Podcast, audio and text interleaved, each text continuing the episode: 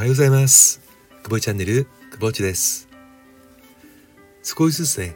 え、日が1分また1分と長くなってきて春の足音が聞こえてくるようなそんなね、え、気持ちよい日差しを浴びながらお届けしています。最近企業様やね組織の方もしくは飲食店のね方からねスタッフが定着しないんだとすぐ辞めてしまうんだっていうねお話を聞くことが増えてきました。おそらく以前からも同じように離職率の高い職場というのはありましたし特に人手不足になってますからそういった意味では、えー、あくまでもね働く方が、えー、職場を選ぶというまあこれはね昔から同じなんですけれどもそれがより強くなったんではないかなとも思っています。でえー、お届け方のね、えー、方法としては2つほどありまして1つはねどういうふうにスタスタッフや従業員と接していたらねより良いコミュニケーションが取れてそして離職率を下げることができるのかっていうね、えー、お話ですね。まあチームアップという手法ですね。でもう一つはね、えー、今日初めてお届けしますけれどももうシンプルにどんな人をじゃあ採用したらいいのだろうかということなんですよ。うん。どんな人を採用したらいいか。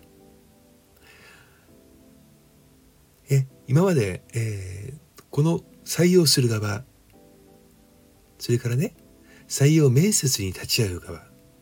えー、それから、えー、応募して面接を受ける側皆さん必ずどれかにどれかをね経験経験したことってあると思うんですけれども採用する側に回るとね応募する側の気持ちってね忘れたりする人がね 結構多いんですよね。うん、お互いに、えー、その職場にまあアルバイトさんとかパートさんであったとしてもねたくさんある職場の中からそこを選ぶわけですよ。で企業側からするとたくさんある職場の中から選んでもらうしね、複数いる応募者の中から選ぶという、そういったね、ことで50-50なわけですね。ところがややもすると、応募する側が、まあ、いつだってやめれるよっていうね、えー、思いの人もいらっしゃるでしょうし、採用する側もね、まあ、採用してやってもいいかみたいなね、ちょっと勘違いしたね、方もね、残念ながら未だにいらっしゃいます。こういったところは、お互いに、えー、まあ今の言葉で言うとマッチングしたとしてもねそもそもの絆が薄いですからすぐに切れます。採用する側ねもう人手がいないからそんな条件もつけてられないんだ誰でもいいんだよっていうねえ人もいらっしゃいましたけども、えそのようにして採用してしまうと、え当然ながら、え雇用された側はねすぐに辞めます。なぜか。人をコマでしか見ていないからです。当たり前のことですけども人は駒ではありません。そしてその職場で長く続けれるかどうかというのは必要とされているかどうか自分の働きが認められているかどうかです。それがなく頭数でシフトを組んでいたりもしくは、えー、休日のシフトだったのに他のスタッフが休んだからといって急にシフトに出るように頼まれたり。そこにバックストーリーがなければね、えバックのストーリーが、まあ、いわゆる背景がなければね。働く側のモチベーションは決して上がることはなくただただ下がっていくだけです。では採用する側はどうか。採用する側は自分のねチームや組織にこの人がこの人の持ってるパーソナルが合うかどうか。履歴書でね、え判断をしてはいけないですね。履歴書に書いてるスキルや、え学歴というものはある程度の判断材料にはなりますけれどもそれは決定材料ではありません。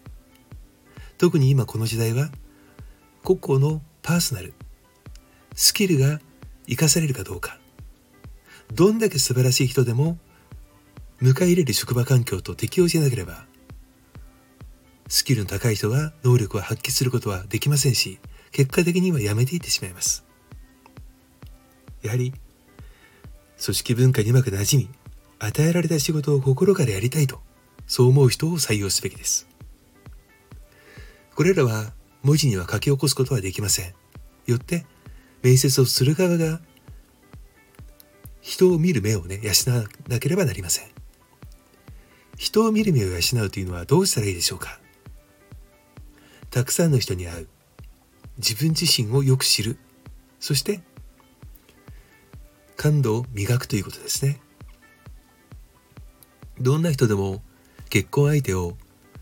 もののね5分や10分で決める人はいません。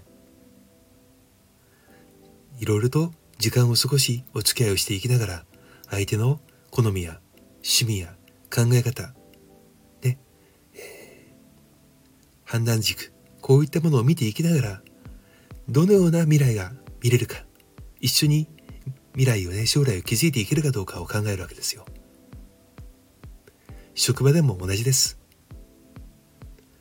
頭数がいないからというのはただただ結婚がしたいから誰かと一緒になりたいというような思いつきに過ぎません。一緒になったらその時は努力すれば良くなるかもしれない。しかし私が知り得る限りそのような出会いをしそのような職場で働いた人は皆さん長く続いていません。採用する側それから応募する側双方にとって良い出会いを用意できるかどうかそれは全て考え方と将来を見通すその視点一番大事な部分ではないでしょうか。それでは今日はこの辺でさよなら。